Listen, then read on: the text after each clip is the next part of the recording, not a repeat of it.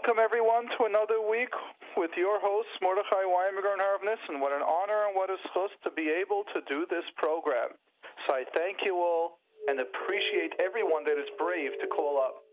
The number to call up and to ask your question is 718-683-5858, 718-683-5858. And please go ahead and call up. Reb Nissen, what is the text number? 917? No, 347. 347 927 8398. 347 927 8398. Excellent. So we just heard that 347 927 8398. You hear me good today? Say that again? Are you hear me clear? Um, not not that much. We hear like like little like buzzing, like not buzzing sounds, but like um, earwave sounds. Okay, we are on the airwaves. Hopefully that will be better. All right, Hashem. Excellent. So, again, looking forward to getting your questions and your comments. 718-683-5858. So we got a question all the way from England and we'll try to address it, but it's so difficult because the person sent it five minutes ago, but of course they're not calling. And they're asking a question which takes working through a process, which even then I can't answer correctly or completely. But you'll see what I'm talking about. This is sometimes so overwhelming for me when, like, I want to help someone, I want to create an awareness, but someone asks a how to question about a very difficult, complicated question when both is not possible to do. And like I feel it like in my gut, like I wish I can help. And now this person's claiming they're even spending money sending text messages all the way from England. So let's go ahead and read this question. Hi, thanks a million for always answering my tests. It costs me quite a bit each test as it's overseas and it's so late for me to call. I really appreciate the way you answer in such a clear manner. Now, my question How does one deal with a stubborn seven year old? Notice, a seven year old girl. Notice it's already how does one deal? So we create an awareness. Well, let's continue the question. I'm now in three weeks of my third year teaching seven year old girls. So this teacher's got already three years, or this is two years experience, this is the third year. I have a very cute, charming student who becomes extremely stubborn when either give her the slightest negative comment or if I don't give her into her wants. She would not answer me or do anything else until the end of the day. Or if it's something she really wants and I don't allow it, she would sort of like throw a tantrum in a quiet way, meaning she especially do things that I don't like like put her legs on the chair or not listen when I tell her to do things until I give in and then she becomes happy again as if nothing ever happened. I'd appreciate if you could help me with how to deal with her. So again, I feel overwhelmed with a question like this. And I hope people listening, how would you feel if I, Meretz Hashem, I'm going to be doing, let's say, three weeks after Sukkot, the teacher training workshop. It will be both in English and in Yiddish. They are eight workshops, about an hour and a half each. So we're talking about 15, 16 hours of just information, some even go more. And then there's an additional hour of questions and answers how to utilize that. And that is just basic stuff, not dealing with the complicated diagnosable issues. And I sort of get messages like this. It's so overwhelming, and I know people don't even need that. So let's go create an awareness. So, Nissen, what would you want to say first? I, I don't. I just was so busy with the text. Uh, yeah. Okay. Okay. So I'm so sorry. let's just create awareness number one. Seven-year-old girls are gonna be stubborn. That's normal. And as you said, this is your third year of teaching. Hashem must have been very kind to you, and you had two years of, I guess, relatively easier classes or classes with girls who you can talk to. And this is exactly what experience means. Experience is a teacher that, let's say, has five or ten years' experience. Very likely they've already experienced this. So let me first tell you this is normal. This is very, very normal to have. For this girl to be this way is also very normal. There's nothing wrong with her. I don't want to start diagnosing her. Now, what you do need is is knowledge and skill how to deal with a strong nature. It is possible she is that way because that is her family. They come, they're very opinionated, very strong. It is possible her family is that way where one of them, and she might even be similar to that one, either the mother or the father or someone else, where you know and they fight and they I shouldn't say fight and push, but they're more assertive to get what they want. It is possible they're raised in a family where there's a lot of children in the family. And what happens is many times when you have a lot of children in the family, you learn to be a greater action. Means the younger children, in order to get their needs met, because there are so many older siblings ahead, their needs might be a bit forgotten. So what children learn is survival of the fittest, how to succeed, how to get their needs, and they learn to remain a big action and stubborn. And again, this is normal. So far, does this make sense? Yes, definitely. Exactly. And now your question is how do you deal with this person? To deal with this person is pretty interesting. You actually have, I don't want to give you one skill, but I'll just give you ideas. Speaking to this girl and explaining to this girl, I see that this is what you do, or this is what you've done twice. I just want you to know that I am not going to be giving in. If you like something, you'll learn to talk. If you like something, you'll realize that there are times that I will say no, and we'll also heighten the amount of times I've told you yes. So notice my tone. It's not strict. You bad, mean girl. You terrible girl that you don't listen. You action, and this is going to ruin your marriage. None of that. It's hi. I see we have different styles. I noticed that in three weeks that I'm teaching you, I said no once or twice, and you took it very personal, or you took it in a way that you didn't participate the rest of the class or the rest of the day. I noticed that you asked for something, and I said no, or I said later, and then you weren't listening, or you were ignoring me. So let's work on this. Let's realize my job as a teacher is to say yes and to say no. Look at the amount of times I've said yes. And I will be saying no.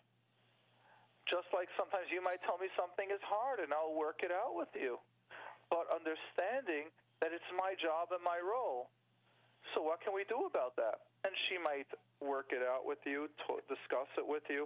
She might not want to discuss it at all.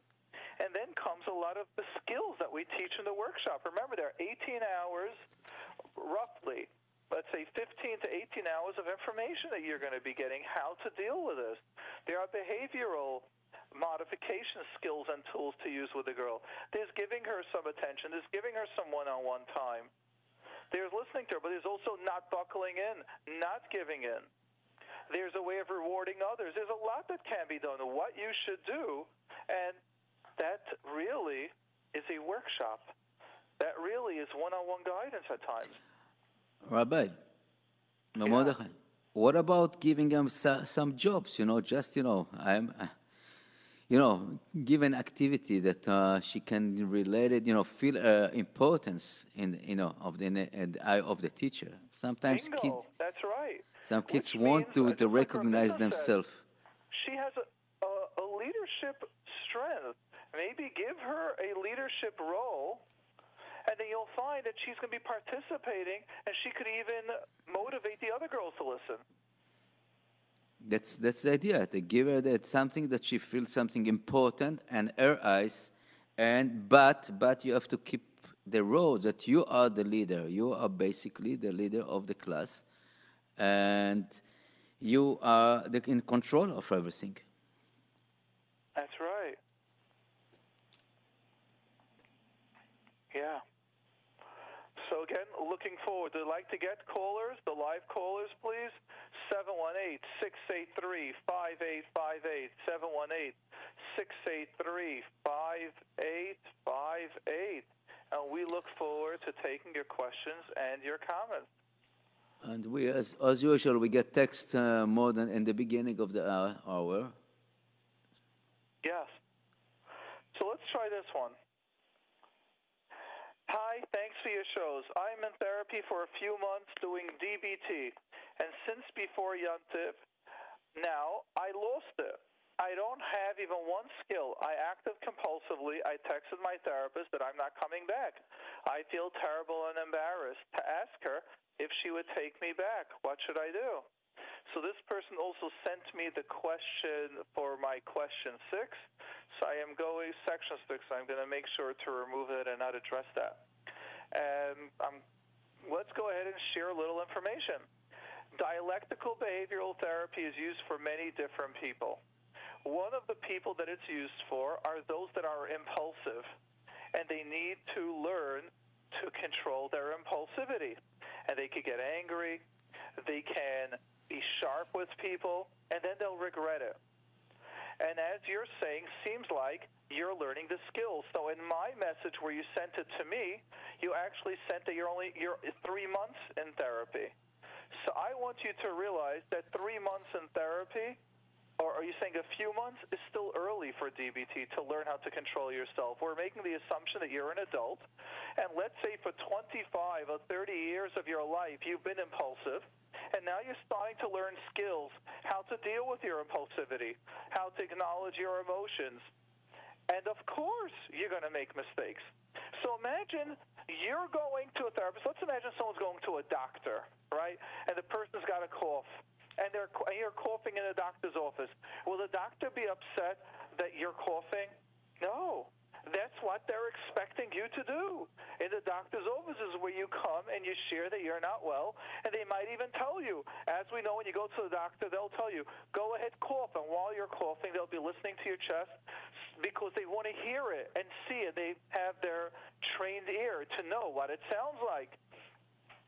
So the fact that you sent your therapist an impulsive message, I'm leaving you, I'm upset about something, big deal. What the compliment would be to that therapist, and where that therapist would say, Wow, thank you, is if you would say, I've used one of the skills of asking someone, getting another opinion. And I've texted Mordechai Weinberger, and I realized I acted impulsive. And let's say Mordechai Weinberger suggested I use the wise mind skill. My emotion tells me if I contact the therapist, I'll be a fool. The therapist will hate me. The therapist will never want to look at me. The therapist thinks that I'm not responsible. Then we'll use the logic mind, and then we'll use that the logic mind. The logic would go, oh, that's why I'm in DBT. I've been so much more in control of myself than in the past, so the therapist would want to take me back. It's now because it's Erev now that my emotions are being triggered, or so many things are happening, and that's why it's happening, and the therapist knows it. Another step, like logic might say, this therapist is dealing with a whole bunch of people. So she probably has many people now are triggered with a yuntiv, with a guilt, with the feelings. All of that happens. Another one will be that I will actually write back and tell her I acted impulsive and I am sorry and I'm working on it. Now that I calm down, I'd like to come back. Instead of sometimes which people are in DBT can send a nasty message. How could you send me that? That that's the reason why I had to drop you. Had you sent me a nicer message or been available, then I would have stayed. No, using the skills of which other skills that you have, and the communication skills and using some of those. Give, like be gentle. The the give skill. And then the wise mind might say, Ah, you know something? I was emotional. It's true she might be a little bit upset that I canceled or that I acted so rash, but she'll understand. And I've been having the last two or three sessions, we've been discussing how I'm being triggered by Yontif. And if you would send her such a message, I think she would really appreciate that and see that while you've grown, just like you've said, DBT, and before Yontiv and you lost it, you don't even have one skill. I would like to reframe that as we do that in DBT and in CBT. You have many skills. One of those skills are you just reached out to me. That is a skill. Asking for someone for guidance or to view things differently. That's very, very powerful.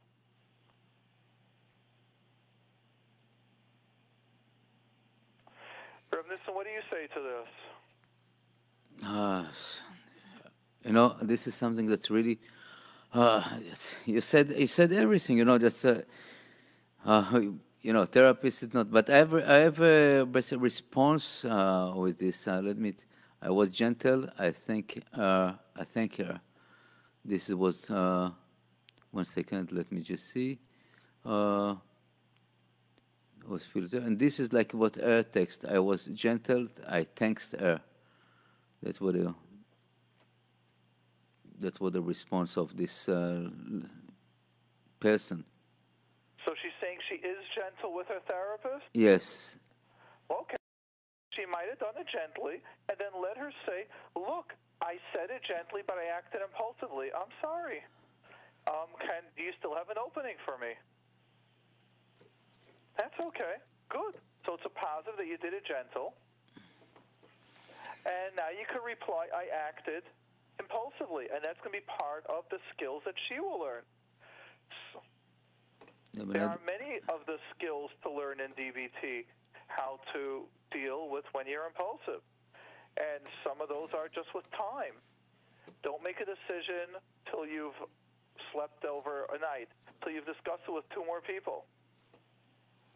Okay, we got a response for the question uh, from England. If you see, Yep, and again, just to first get everyone to call, I'm going to remind the number 718 683 5858. 718 683 5858. Please call up uh, because I find it difficult and complicated to be a mind reader. So let's go ahead and read now the follow up with the teacher from England. Great answer to the first question. Just a thought. Kids can be stubborn in the beginning because they're still uncomfortable, and later on, it's not a problem. Stay calm and don't turn it into a power struggle. Very well said. Yes. Yes. Each child has a different nature and how they're going to respond under stress. Someone also sent me a message from Canada. Maybe the teacher can bring some candies if she listens. And that's like some people like candies, some people like other stuff, but a reward. That's right. Children do unbelievable to rewards.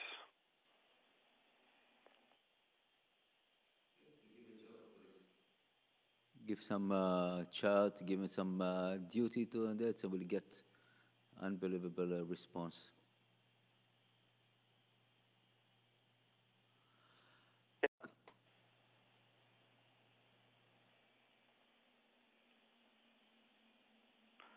Great. And again, looking forward to taking the live caller, 718 683 5858. oh, we have like- 5858. We have this uh, this person uh, about the therapist again. Response again. Uh, it's better to call us. You know, I think, I think it's it's like uh, I have to. Will she believe me again?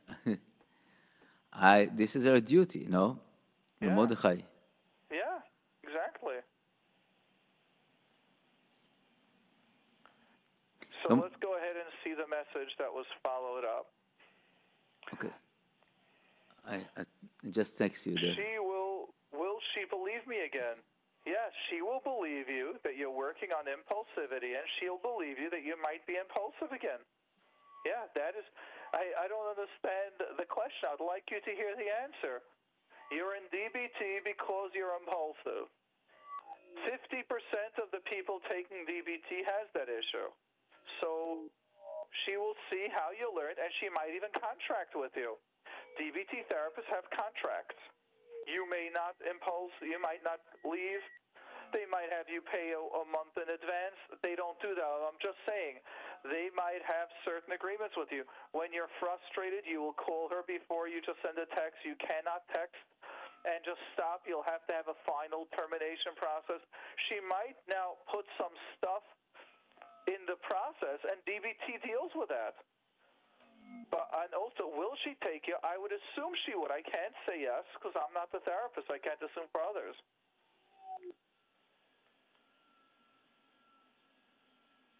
So again, number to call up 718-683-5858, 718-683-5858.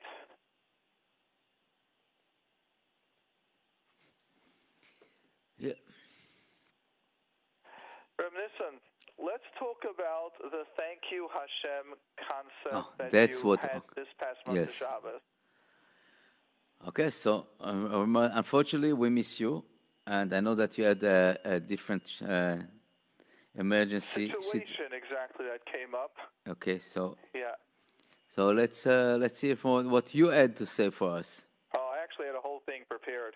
Okay, I usually great. don't go into. So, just for those of you to know, in Flatbush, Reb Nissen arranged several chazanim to do the slichas, as well as to have two, three speakers. And Reb Fishel Schechter was there. I was supposed to speak, and then as I am in the car with my chumash, with the Gemara that I was going to share, uh, what happened was I got a call on something very important. I said I can do it, but max 20 minutes. And the next thing I know, it was five hours later because it was pretty serious, and I finished whatever I was doing was, um, how should we put it? Was 2:30 at night, and yeah. So let's go ahead and just get a bit of a concept of the thank you Hashem. So there is a Gemara. We've discussed it once on one of the programs. I think it's an unbelievable Gemara, and the Gemara says. The derech sha'adam roitza leilach say. The place, the way a person wants to go, say, he will go. And the Gemara brings a raya from Bilam, where Hashem told him don't do it. And the Gemara brings raya from the Torah, Nevi'im, and Ksivim. The Maharsha has an unbelievable question. The Maharsha on the Gemara, Masechtas Makkos, Daf Yudam he says, or he asks, why does this lashon meilichen? They take him, but derech shadam the way a person wants to go, meilach. That's the way you go. What's the meilichen? And he says something that is so powerful, and that power is as follows: with every machshava, every thought that a person has, with every dibur, every word that we say, and every Maisa action, especially in the action, you are now creating malachim, and these malachim will be the malichim. They will push you in the path that you continue that you had that thought. So that means if you have a positive thought, Reb Nissen was creating a before coming to Rosh Hashanah, a slichas night of let's say thank you Hashem we are creating an energy. We are creating malachim that will continue on the healing process. In psychology, we see that. The 1980s, there changed an entire view in therapy. And for those of you that are in our center, know that. For those of you that listen to this program with me and the various programs that I have, know it. And the concept of positive psychology is as follows. What they realize that the more a person talks about how hurt they are, what a problem they are, how they can't get anywhere, they will get worse. And the more you're talking about depression, the more they're going to be depressed. However, if you start focusing on positive what can you do? Where will you go? How can you start improving? Then you start noticing and thinking about the positives and you start shifting in that direction. Anyone that is a client in our center knows every single session starts with a positive, no matter how new you are, even if we barely did work. If you cannot find one positive, we will not start with your negatives those clients of mine that sometimes can hear me be very assertive on them and going, We are not here for negatives. We are here to shift. We know you're stuck. We know you're in a difficult place, but you've got to see what you moved. So, for example, if this, let's say, this person was in DBT that sent the message that they were act impulsive, that's okay that you acted impulsive. People act impulsive. Yes, they do. But are you going to now be stuck with that impulsive? Are you going to allow those malachim, because of those impulsivity, keep you stuck? Or will you see the malachim that you've built up of building a connection with this therapist, build up that you learn skills? And yes, you might have forgotten it, but you're building up now the tolerance to start the momentum for the positives to move. How are you going to view it? And that is the power. And then he says an unbelievable concept at the end. He says, but what about, um, looking at it inside as we are going, about that the Rabbi Shalom has everything worked out. So how can we say that a person has a koyach to create where he wants to go?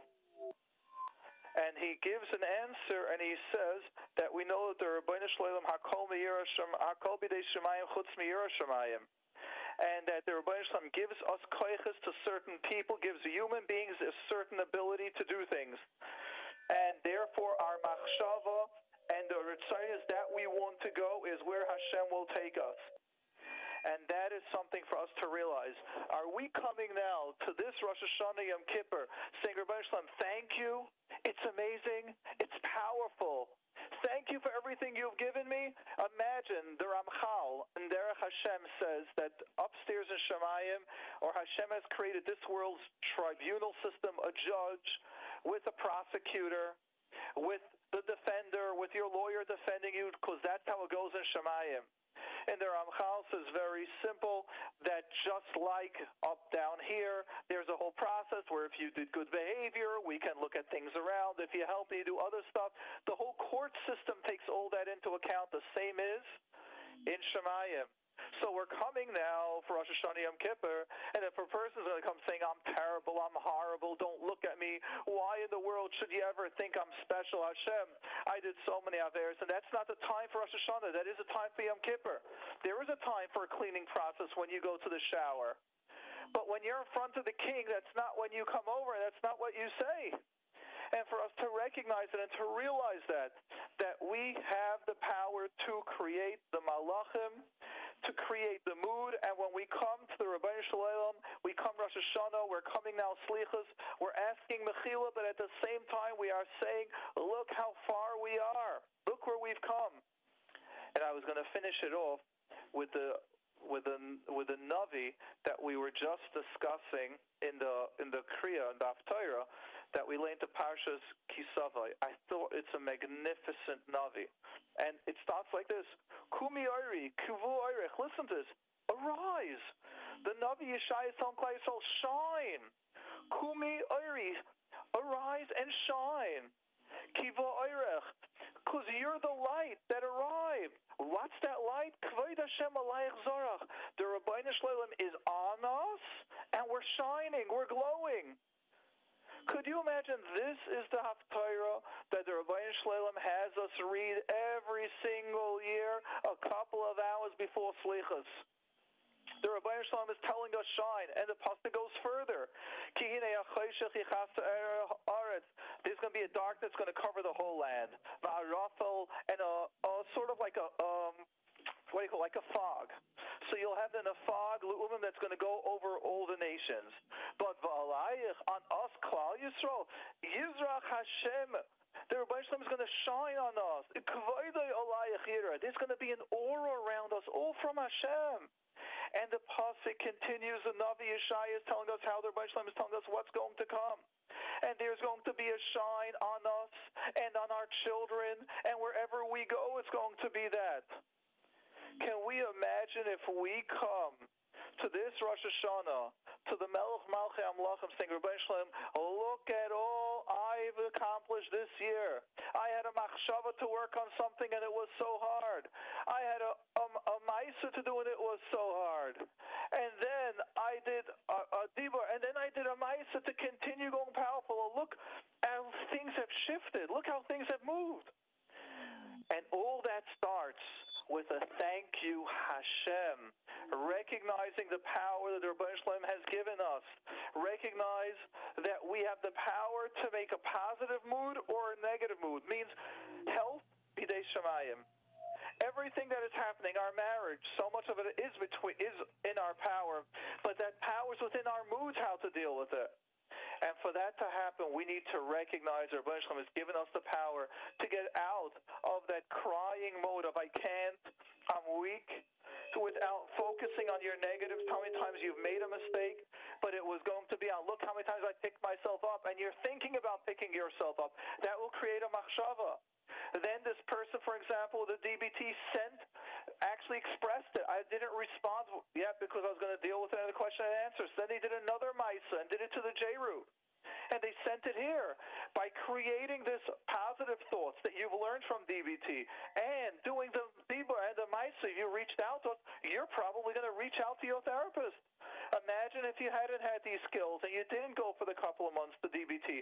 What are the chances you would call back the therapist and continue your therapy process?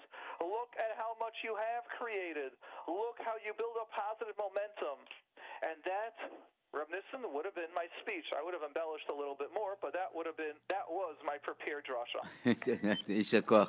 I, I want to say about the positive thinking, you know, and I know that uh, uh, Rabbi Fishel Schechter spoke about it, and Rabbi Dr. Simcha Cohen spoke about this. Where you put yourself, that's where you be, you know. And uh, I would say that uh, everybody, everyone has experience, you know, with uh, people that bitter and people with happy, and it's so important to put yourself in the right position. And I would say that uh, when we come to a, a situation, I would say Gana Emunah is uh, of Rabbi Arush should say it very clear. You know, you can complain and make yourself miserable, and God, Ribono Shel Olam, is looking at us and said, you know what? You complain. I'll show you what you mean bad to be bad. I'll show you that it can be worse than this. And you keep complaining as you can see. But when you say thanks, and everything is for good, everything with this, so I can show you what is good all about it, you know? It's and to ever understand that we are in basically in a big task. We are here not like animals, we have a duty here. And what is the duty here? To basically to, to improve ourselves and to make better uh, of our li- life. And I, I spoke about it, and we spoke about it, speaking about it all the time in JRoot Radio, about what is there to be a Jewish, to be active, to be positive, to help each other. We are not animals. We're not caring, caring about only ourselves. We're just caring about this, the environment. We're about uh, other people. And be positive and see, be melamed zchut on each, or yourself first of all, and then the, the, the environment and the other people. Ra- Rabbi uh, uh, Mordechai, we have a listeners and uh, Mrs. J. All right, Mrs. J, welcome to the program. Hello. Yes. Yeah, Welcome. hi. Um, I'm sitting here with my daughter. and She's nine and a half. Sure. We wanted to ask. I hear an echo. Is there any way to remove that? Yeah, we all have that. I hear that as I speak as well. That's Uh, it's, uh, but it's- the we listeners lost- don't hear that. I want to Uh, say okay. we lost Okay. our equipment, Past- so just I would say the past months, having a lot of at night, all different kind of. And Wait, you're breaking up. Can you just say it again? Over the past month, she is having. the past few months, more like two, three months, she has a lot of different fears at night. And I think it's coming from she's very creative, and whenever she hears anything, she relates it to herself. Like if her teacher would say a story about something that happened, and she'll she'll start getting nervous. Maybe it's going to happen to her or somebody she knows. And she has a very strong imagination, and she imagines a lot of interesting things happening to her. And I'm just trying to give her ideas like how to. Ha- ha- do you have any suggestions? Again, I have a lot of suggestions. It's very hard because you're asking me a how to. And how to's, realize sometimes people would go to a therapist that has the skills like five or eight times where they do it one on one and they practice it. So it's very difficult.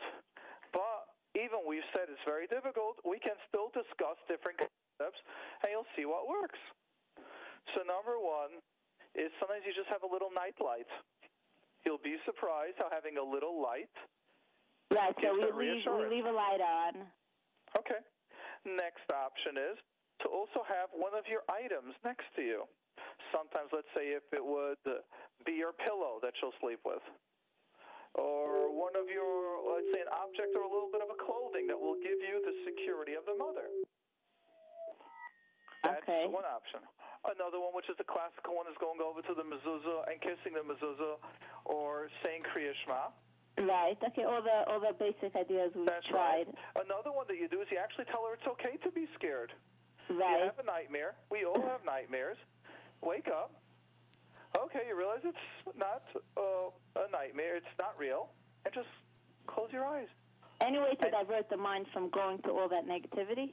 The mind always goes there. So one of the ways, again, I'm, I'm giving many tools without knowing your daughter and without hearing different stuff, is A, having a positive thought before she goes to sleep, preparing certain positive thoughts. B, the before she goes to sleep, she can actually write down all the concerned thoughts that she have. She heard this story or that story. So many times when you write it out, it leaves you. Mm. But you don't finish with a negative. You finish with a positive. So sometimes we have, let's say, nine-year-old kids love drawing, and you make, let's say, a picture of her. So sometimes we use, again, there are so many different methods of therapy. I feel, I just want you to know, if I'm asking you, can you just tell me to bake a cake? And then you're asking one cake yeah, I did that one. No, I want a different cake. No, like that's what I feel right now. I just want you to realize that. There are like 50 different tools, but it has to be worked with child. And just because you did something doesn't necessarily mean it would be done the right way if a therapist would do it. They might just do a little switch in how they do it. But I'm just sharing with you now a concept of, let's say, a little bit of the art therapy, where you could have her draw every night before she goes to sleep a positive image. Her smiling, laughing, something beautiful about school, something beautiful about Yomim Tovim coming up. Each of those stuff. And then we go to our classical other question. Do any of the parents have anxiety or have fears or are perfectionists? And if that's the case, all these are little tools, but the parents is going to have to face their issues. But I don't think that that's Right. So these are the general ideas and concepts that we uh, Or do. Mordechai, Yes. let me jump over it. Uh, Please, please I, I right think ahead. that uh, first of all, you know, the auto suggestion uh, that before you go to sleep, you know, the time that before, like like she's falling asleep tired, just repeat a few times. I, I normally they said they recommended like twenty times. It will be good night, and uh, uh, you know, Kriyat Shema is one of the things. But then the parents can just coming and say, you know. Uh, have, have a good night, have a good night, very sweet dreams, sweet dreams, sweet dream. B'ezrat Hashem will get sweet dream. And this is like penetrate to the brain. Second, you know, maybe it's it's a you know a good idea to take some kind of uh, tea, you know, that coming down, like uh, you know, you have you have an, any any um, I would say nature, uh, you know, vitamin stores like teas that you can get get to sleep. You know, in the beginning a calm you know I- know that some company i don't want to like to promote but you have Natural Calm or stuff like this that you know basically give you a good startup of sleeping. And i would say that could be this pass and the, and the time it will pass you know. Just go uh, giving like a, a good a good uh, knockdown to to you know it's not uh, it's not uh, something that affects. Mordechai, what do you say about it? I like each of those ideas. I would also have a conversation with the teacher and tell the teacher, you know, my daughter's a bit of a sensitive girl. Can you share positive stories for the next two weeks? Let's see what happens. Oh, that's a good idea. I'd love that. Sure, and you share positive stuff. Remember, you don't want the girl to get to. You don't you don't tell a person don't think about negative because it's going to happen anyhow. So you want to allow the brain to speak. You want it to say yes, this bothers me, but you want to start focusing on positives. And you might also want to focus what happens at home a calmness and easiness. When things happen, it's okay, and you focus more on positives. Kids are very much with what happens at home. And we have that power to shift the energy and the calmness. Again, we'd like to remind people like to call up, ask your question. It's easiest if you call directly, like about you, 718 683 5858. 718 683 5858 sometimes, for example, I don't even know how to describe it. There's like the object therapies, or like sand tray, where you can take something with yourself, or like an object that makes you feel safe, and that helps you a lot. Well, we got a couple of texts here. Um, let's go ahead and take this last one as follows. I have a question, but I don't have the guts to call up. Can you please answer? What should someone do if they're single? If they're single and their mother lets the whole family come over for Yontiv and makes a mess and expects the single to clean and set up? How should the single get out of this mess? Fantastic family, complicated situation Beautiful. that happens. That's a really beautiful. Yeah. So let's go ahead and deal, let's say, with this text question. It's as follows. Let's let's look at everyone. The older, let's say, single feels, I work. I'm assuming she's working. Things are tough. As is, I have to be single. Yuntiv is my calm time. I'm off of work. I'm with the family. It's calm. And then, Baruch Hashem, I have married brothers and sisters. They come over. But please control your kids. You got married. You got your house. This is my house now, and you're guests in my house. Just like you got your house and I come to you. I'm a guest. I'm your sister, but I'm a guest. You're out of this house. So therefore, control your kids. Your kids make a mess. No, don't make mommy work so hard. She's my mother. She's nervous. After Yuntiv, she gets tense at me. You have an issue with your husband or with your wife. Don't bring it now on our vacation. Your kids control them. And now I've got to set a table when it's just me and mommy and Tati. We just set the table for three. Now we've got to set the table for 10 or 15. We got to cook so much more. We got to prepare it so much more. We got to clean over the table so much more. And then the kids make another mess.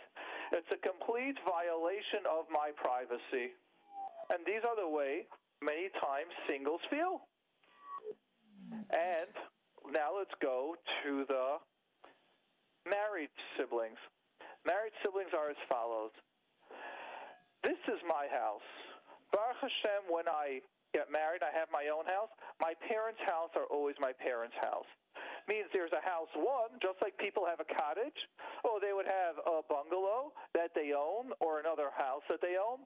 A parent's home, a parent's where the parents are, children feel at home. So this is my house.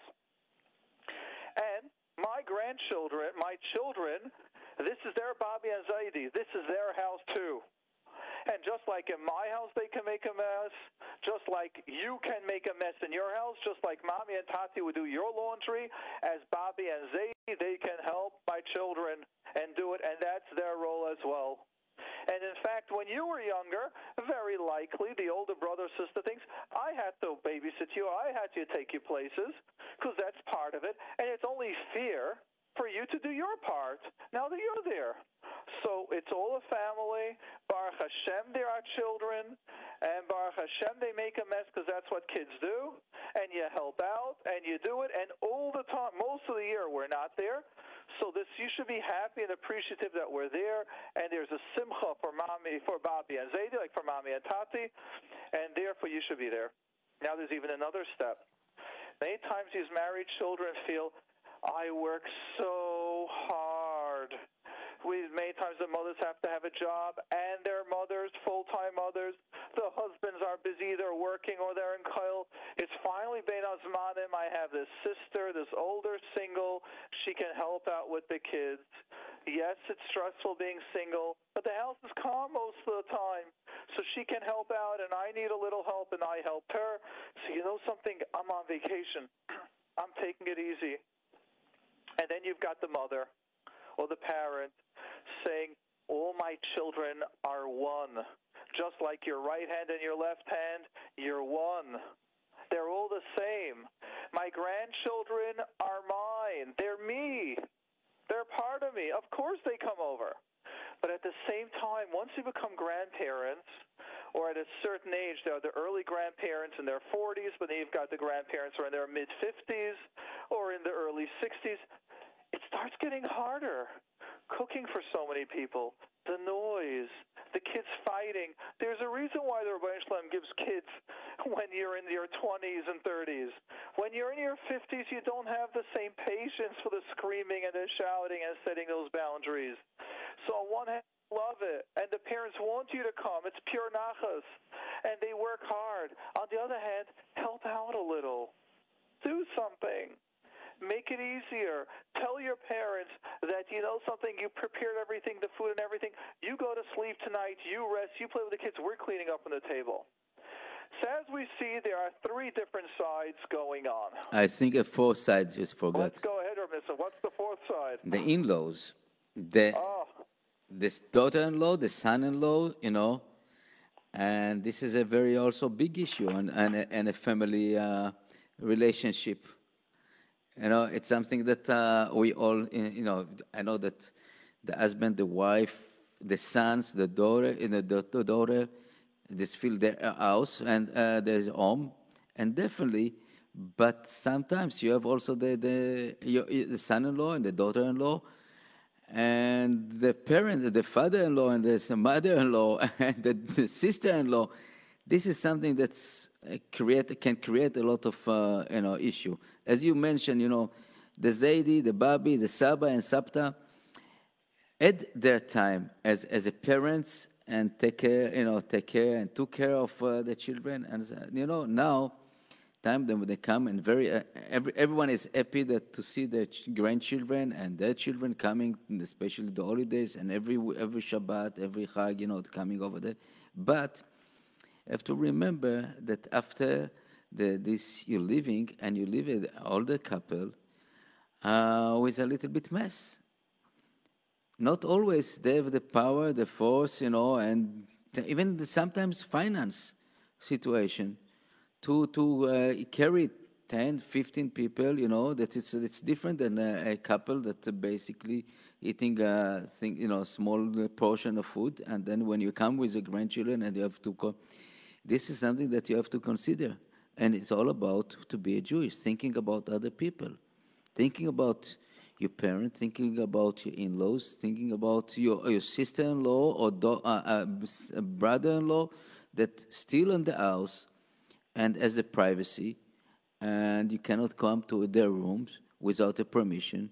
The, your, your children cannot just go and open any door, any drawers. You know, this is something yeah. very, very important. That's right. And that single girl can do that and can discuss it. Yes, this is something that you know. I, I tell you that's from from our experience as as a grandparents, and we have uh, uh, we have our rules in our house and my wife, yes, she's not ashamed to say it. You know, this week is it's not good for me. It's, I feel tired. I cannot accept you to coming Shabbat. And even we love to see you, but you know, we are we want a little bit quiet Shabbat.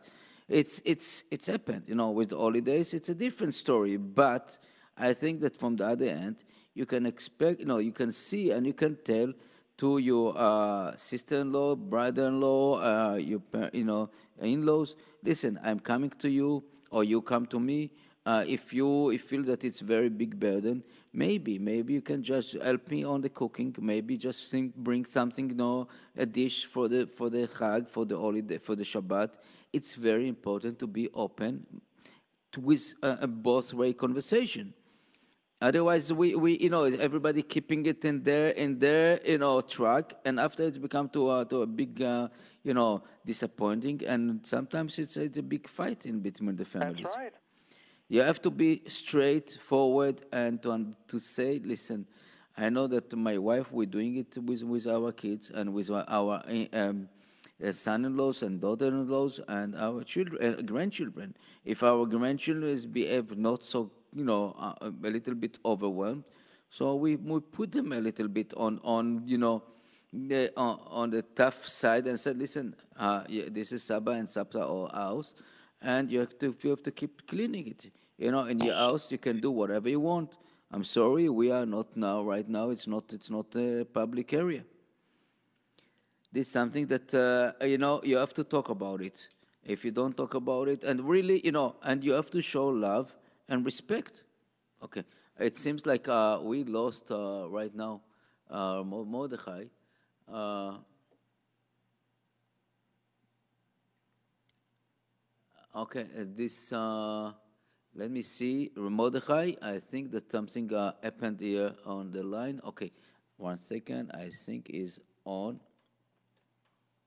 Mordechai? Hello.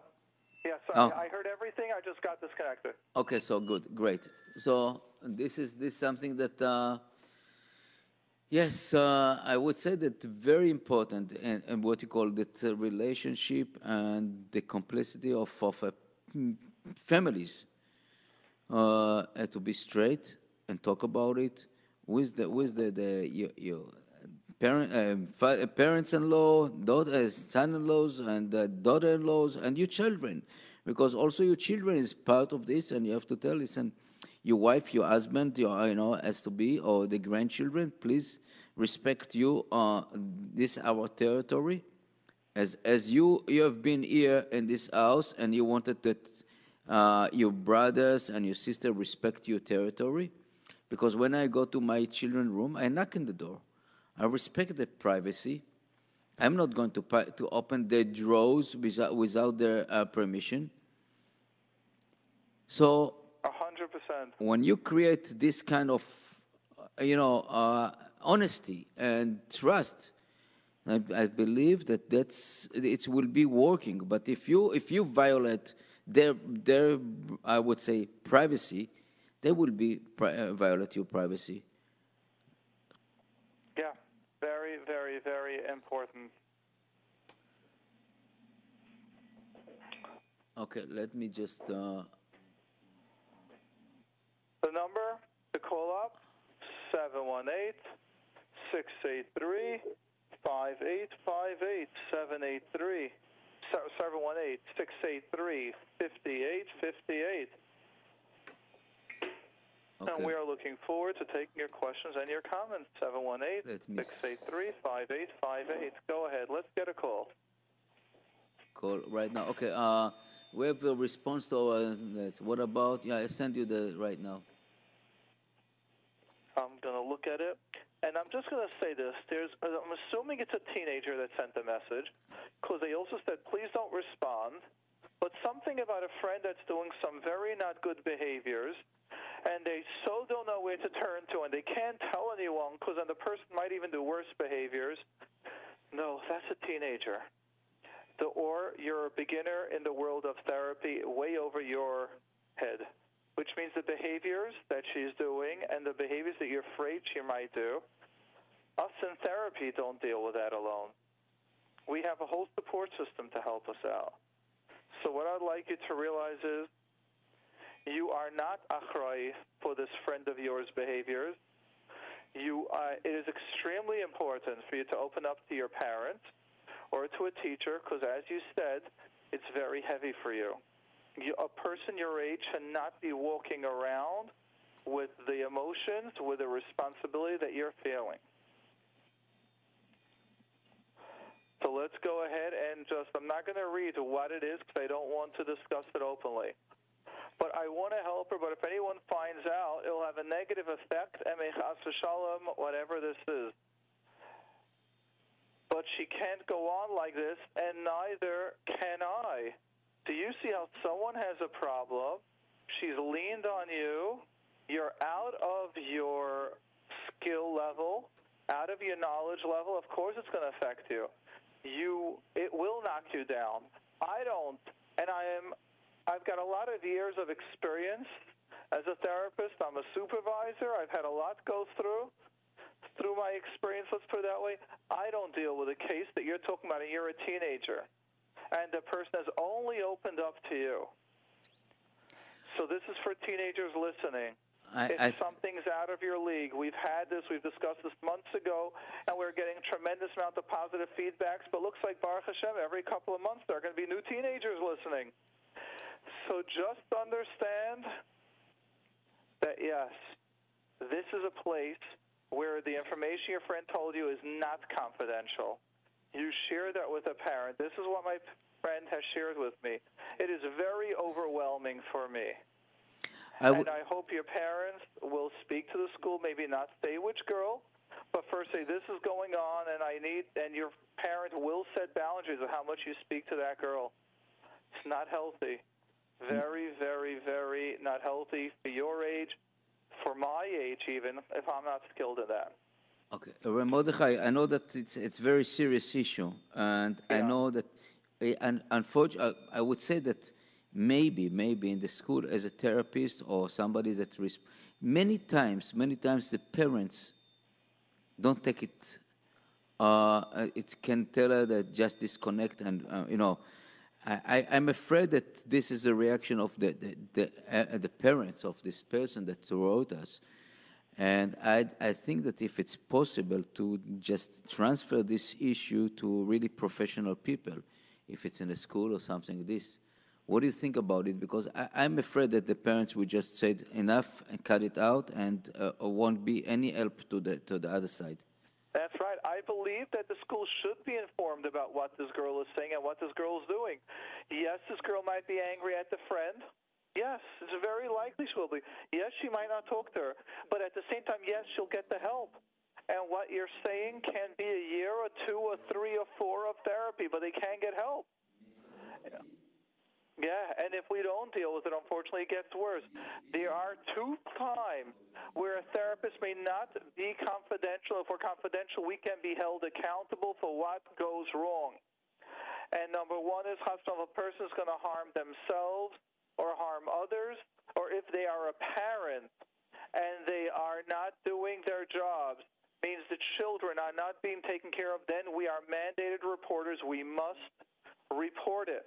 And if we don't, we can lose our license and go to jail. There can be brought criminal charges against us. And you know So, how how yes. many issues? And uh, rightfully so. Rightfully so.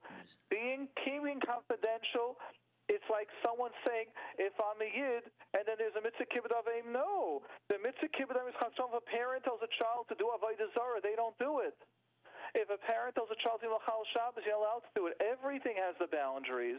And chas v'shalom, the case that you're bringing up is in those situations where it's out of your league, and that's if a professional therapist that's bound legally by confidentiality, you need to do the same. I, I would say, you know, in the, unfortunately, in the last year, we heard so many cases of, you know, Yeah, uh, in the in situation. situation that uh, take a lot of lives because of this not, you know, being confidential. The laws is required to basically inform and talk about it because it's, it's, it's, it could be not dangerous for a single, it could be dangerous for environment. With, when somebody carry anger and stuff like this, it could be create a lot of health problem. Yes. Okay, uh, Mordechai, we'll take the caller right now. Uh, Mr. B. Mr. B, welcome to the program. Yes, hello, hi. Um, I took a workshop in the winter. Well, you're breaking up. I'm sorry. We're not hearing it clear at all. Hello? Yes. Now you hear me better? Yeah, yeah. It wasn't on your part. It was on our part. Just somehow. Okay, I hear, I hear some, uh, like echo. Yeah, we all hear echoes except for the listener. Okay, I should ask a question now? Yeah. Yes, Yes, so I have a, I took the workshop in the winter from the borderline personality disorder, hmm and it was very good, very, very good. It was a big eye opener for me. Thank Um, you. I have one question about um, is it a good thing to go to ask, not to ask, if somebody asks about like your parents, he's like funny, he's like this, is it a good thing to say like, yeah, he's I didn't understand that if someone asks you if my parents are funny, If my parents do something funny or interesting, is it a good thing to say, yes, they're borderline, you know what borderline is? That's borderline, and he's a borderline. Or just maybe ignore. I But there's hear the it a concept of the Gemara. I, I don't even know why that even has to be an answer. Lav bal dvarim didiya. What do I need to tell you anything? no, watch I this. feel a little bit funny, like, you know, somebody, yeah, uh, funny stuff. So again, you're asking a very complicated question. It's not simple. A simple answer is someone tells you something. Oh, you oh you want to talk about my parents? Sorry, I, I'm not in the mood to talk about my parents now. Let's talk about the weather. Let's talk about the president. Let's talk about anything else. You switch topics. It's when you're still in the hurt stage that you feel you're getting hurt when someone brings it up and things like that. But there's lots of stages in healing. When you get to the higher level of healing, someone tells you, oh, I want to tell you about your parents. Oh, thank you, but I've got other things to do right now. I'm busy. Hatzlacha. No, no, Not I'm even a conversation. Like. I'm not talking more. If my parents like they come to my to my where I live, like and they I didn't hear you. They come to you. What I'm sorry. I- There's just a it's, uh, a huge amount Ca- of noise. do in you the speak on uh, uh, hello? Yeah, you speak with a speakerphone or something like this, or any device? No, because no. Mordechai- Mordechai, you have we have some. Uh, No. I don't know. Okay. Okay, let's go ahead. Hello? Yes, try it again. Oh, it's not better. No, no, it's still here. So what was? So give me an example. Where are you, and what's the person saying? So like I, I live in I live somewhere and my parents live in other states. So they Yeah. they want to come from each uh, mine community for Shabbat. Yeah. So they will stay somewhere else, and no, they don't want to come. They don't want to make uh like very like they don't want to come. They don't want to make gesture and this and you know, if parents come, why shouldn't they come to me? Why shouldn't they like come over like so very like cold and I don't have any problem. This is like they act, but I don't have any problem. But somebody says that your are not really not coming. So I don't have a problem because I just walk off. But but I just want to know: is it a benefit to speak? Tell them yes, my parents are coming. No, they're funny. They're funny people. You just walk off, or just ignore. Is is it a benefit to say? Well, I would like you to answer. If you've taken the workshop, you should have now a lot of information. I feel this question, you, you've got the seichel to answer. Hello? Yes. Yeah. What do you think is the answer? Go ahead. I think you got the brains for this one. Um, I thought the answer would be more depends every situation different, every That's exactly the answer. Why would you tell anyone my parent is would you tell someone your father has your parents have exactly let's see your father's got a certain issue with his lungs or that's why he's not coming or something more private I don't know. He's got a rash all over his body. Would you tell parents, oh, people, oh, my father's not coming because he has a rash all over his body?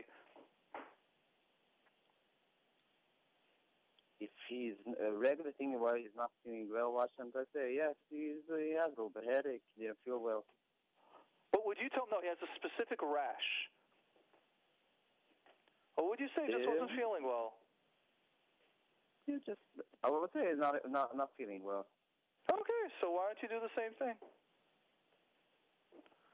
Well, I, I want you to understand the reason why people have a need Yeah, to say my parent has what I- I've borderline is not about borderline. It's about the pain you've suffered all this time, and you want to share it. They've got issues, and that's still those are the beginner stages. People that just start therapy, unfortunately, not unfortunately, that's part of the process of healing. They need to first recognize that the parent that the parent has a diagnosis. And then, like just when the middle, like, like when you have someone that's a baal tshuva, right away the whole Klal Yisrael has to like they daven with so much kavanah, and they're upset. Why us in Klal Yisrael we, don't daven with such kavanah? Why we're not so everything? And then then they'll get to the balance. Your So question not is like a, someone not that's like like I a want to say beginner in therapy. everybody. I, it's not like I want to say it to everybody. Yes, my It parents sounds like, like, this. well, let me let me repeat to you the question that I heard. My parents don't come to me for Yontif, and someone's asking me why aren't your parents coming? So should I tell them that my parent has borderline? no, it's, that it's was not only because one thing, one story. It's like like my in-laws. It happened like a few times, like interesting stuff. Like I think. Do you like an understand the difference want in to your question? So do you realize how your question is? You're giving more information. That each of that information changes your entire question. Notice that you said just when people ask me why my parents aren't coming, should I tell them they have borderline? Then you just change it should if your in-laws ask. There's a big difference if your question is people to your in-laws. Mhm. Do you realize the difference? Sure, I, because I, I, have, I, so I didn't how, explain uh, myself so enough. just understand, sorry. you're asking me a question, but you're not sharing the details. And every time you share another detail, the, the whole question changes. That's why we don't do this on here. That's why we're creating an awareness. Mhm. Do you Uh-huh. hear the difference? Why I can't Yeah. tell you? Now, Uh-huh, in-laws, it. depends again. If you need to give a diagnosis, you can share just difficulties. Sometimes when your parents come, what happens to you? What happens to your wife? How, you know, when your parents come, what happens?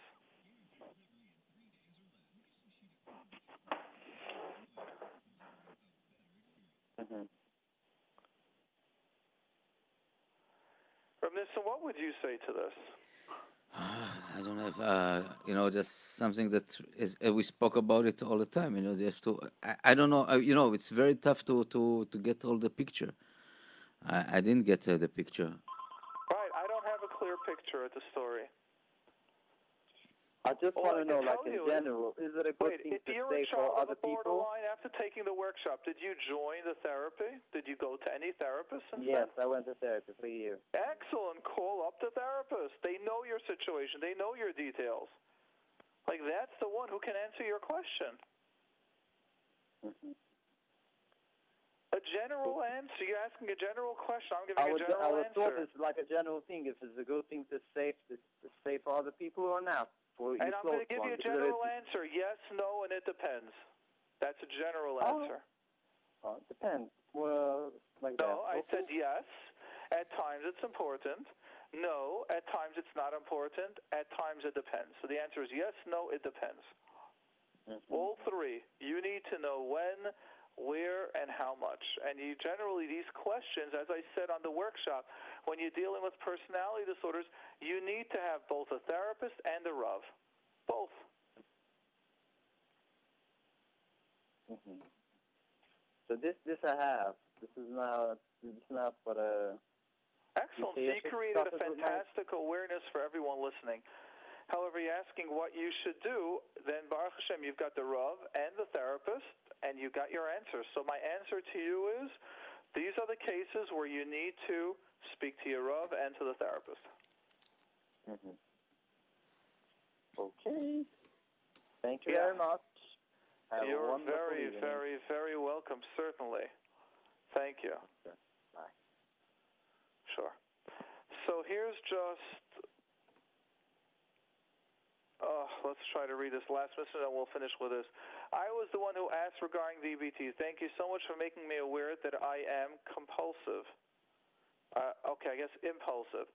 I thought it's a one time thing. I have complex PTSD. I'm doing DBT just to be able to do inner work. Thank you so much, a future client. Thank you. Hashem will help you, right? Everything is at the right time, right? First, work on the impulsivity and all the other stuff, and then later we can work on the inner work. But I'm just going to say something. You, you notice, uh, Reb maybe we could just have a discussion about this for a minute. Um, I'm going to try to say it, and let's see how you can help me out. That shouldn't be. I should be politically correct. This person is learning DBT. So listen to this. I am doing DBT just to be able to do inner work. No, that is not correct. You need DBT. If you need DBT, then you need to realize it's not one and the other, which is again classical people that need DBT. I need to learn so I could do inner work. No. You need to learn skills in life that either you weren't taught in your house or you don't have those skills or due to your trauma you forgot those skills and you can't use those skills and you need to do inner work. If you are just doing DBT to be able to do inner work and you'll be a future client of mine, you'll fool me. You're going to get dysregulated from the inner work stuff. But You're going to come three to six months. We're going to start medication, continue medication, the ups and downs. I got a whole list of those. And after six months of both us being frustrated and you being frustrated, we're going to send you back to DBT for another year.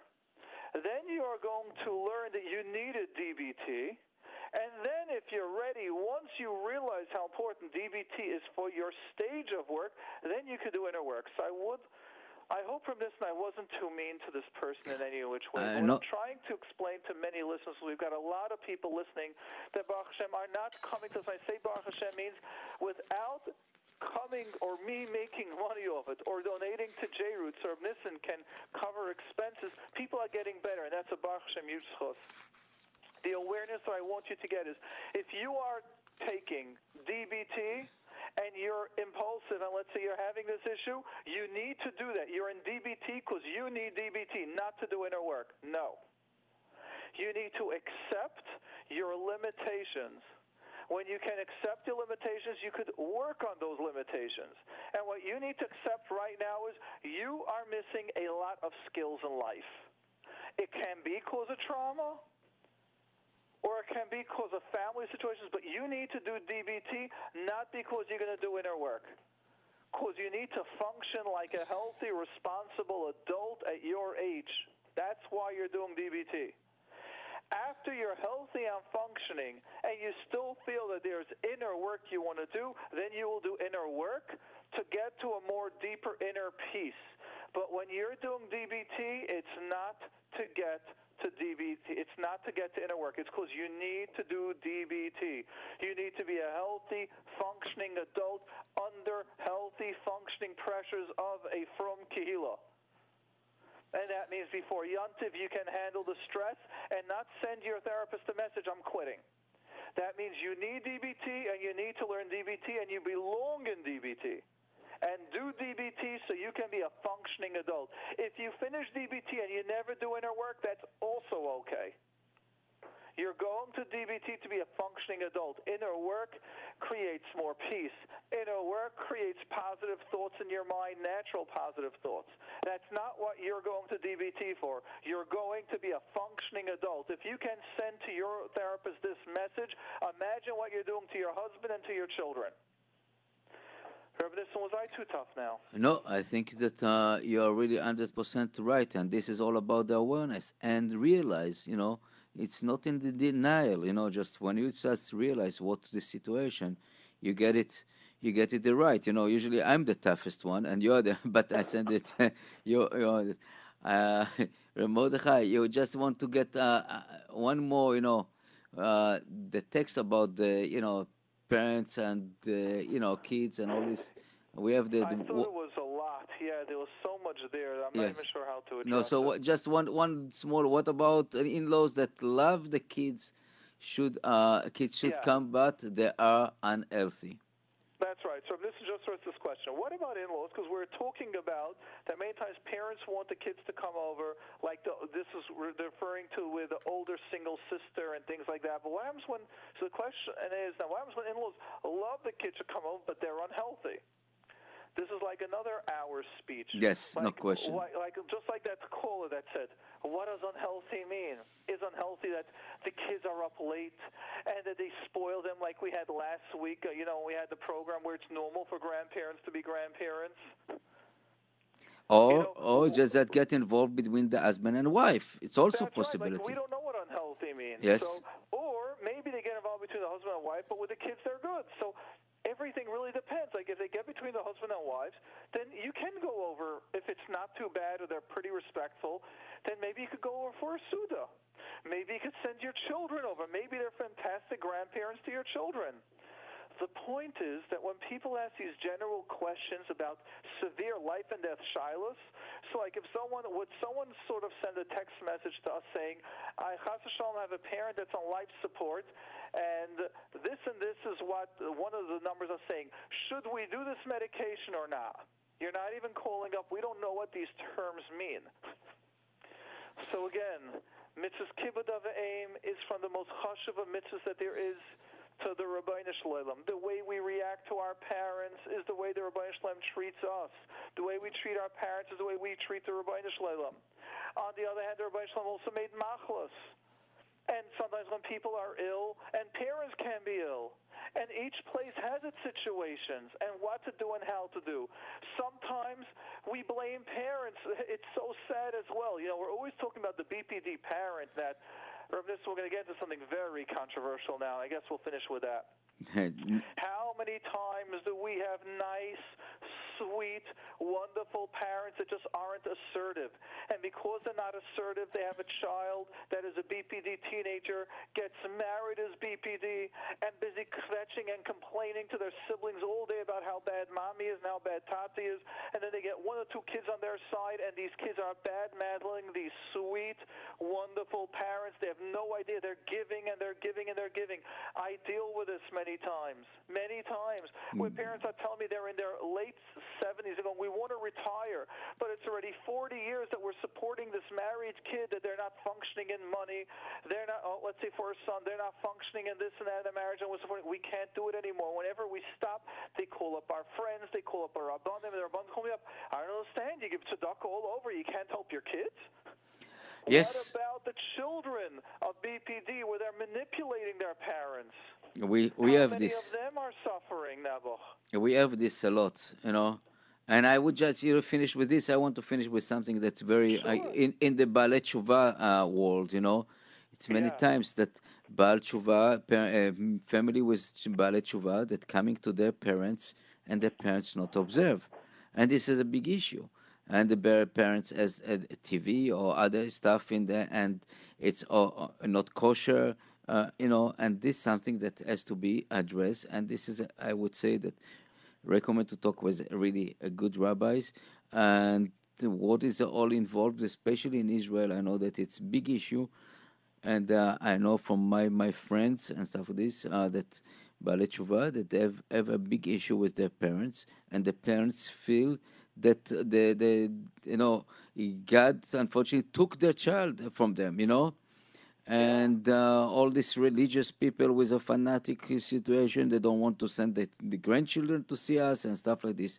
So I would say that this is a big issue, and I know I know that we spoke with a lot of parents about it, and we, we advise them, you know that if you want to see your children, respect them. You know, it's like you respect. Let's say that you have an Indian person come to your house, you wouldn't serve them a cow meat. Yes. Uh, uh, you know, this is uh, blank. You know, or if you have a, a, a, you know a Muslim guy that come to you, wouldn't serve them pork meat. Your child, you have to respect your child decision and what is this? It's you know that's it. Make a decision of being Baal Tshuva, being a Jewish. You have to respect and understand. You don't want to respect, so you have to take uh, the the the, the result. And, and, you know, there's a lot of tshuvas of Rav Moshe, especially on this, where when someone's becoming a baal tshuva and the parents' home, as you said, isn't kosher, should we pull them out of there or not? And all amazing tshuvas. I don't. want, Again, we can't possibly each and every case, but he's very clear saying you should not be pulling the kids away from their parents. The connection is so important. We help them more with how to create, how to have a kosher kitchen, the parents to respect the parents, how to have respect for your parents. Just because you're from and your parents are not able to, or that's not right now what their branch line wants of them, but there's so much you can, you do have to respect of them. Yes. Of and uh, course, the Rav Moshe is very clear about do not remove children from their parents. And it's important for children to realize just because you can do better than something than your children, because you know something more, doesn't make you better than them. And in Israel, we have organization basically that even come to the parents' houses and be tovel the kelim and be machshir the the, the, the you know the the kitchen. Yeah uh, in order to, to bring the kids back to the parents and try to convince the parents to, to see how, how they're working. Wow. You know, it's it's difficult. I tell you the truth. We're all facing this situation. You know, you cannot take a 90 years old parent uh, or 80 years that all their life live uh, anti-religious or religious. You know, and especially in the kibbutz or in other places that really was under and convinced them that they, they all their life was in in a, in a, in a lying, you know. So you just have to be accept them and to understand. And if you go to visit them, bring yeah, your food, bring bring your own dishes. I tell you, are disposable, and did these parents accept it? You know. Yeah. I, I know. I know myself in. A way where you look down at them, it's just I'm doing kashrus. It's not that you're bad if you're not if you're not from. It's I have a schus, I have a feeling I like this or I want this, but there's a way of doing things different out of respect. Yes, I tell you, we when we went to visit our families in Israel, and we, we we brought our food and i know that the families members was went out of the you know the uh, the site just to to please us and go bring ask us if this is the food is with hechsher it's good hechsher and they brought all this disposable uh, utensil and everything and just to keep us you know even uh, older people that uh, very you know was tough for them but they did it yeah Okay. Thank uh, you. Thank you, Ram Mordechai. And, and a ksima chasima tova to everyone. Amen. And Hashem, next Monday night is Rosh Hashanah. May we all be zeicha to be nechtav, Nechtam, to the Sefer of Chaim, Tovim, Bracha, Shalom, and all the good and all the greatness, and be zeicha to have the Geula Shalema, Hashem. Amen. V'chen more. A good bench year. Ellen. Yeah. Okay. That's it. Get gebenched here, you're getting it. Next thing I know, you'll be more Ashkenaz than I am. okay. See you, Rav Thank See you. Thank you. everyone listening. Have a wonderful evening. Wonderful. Thanks.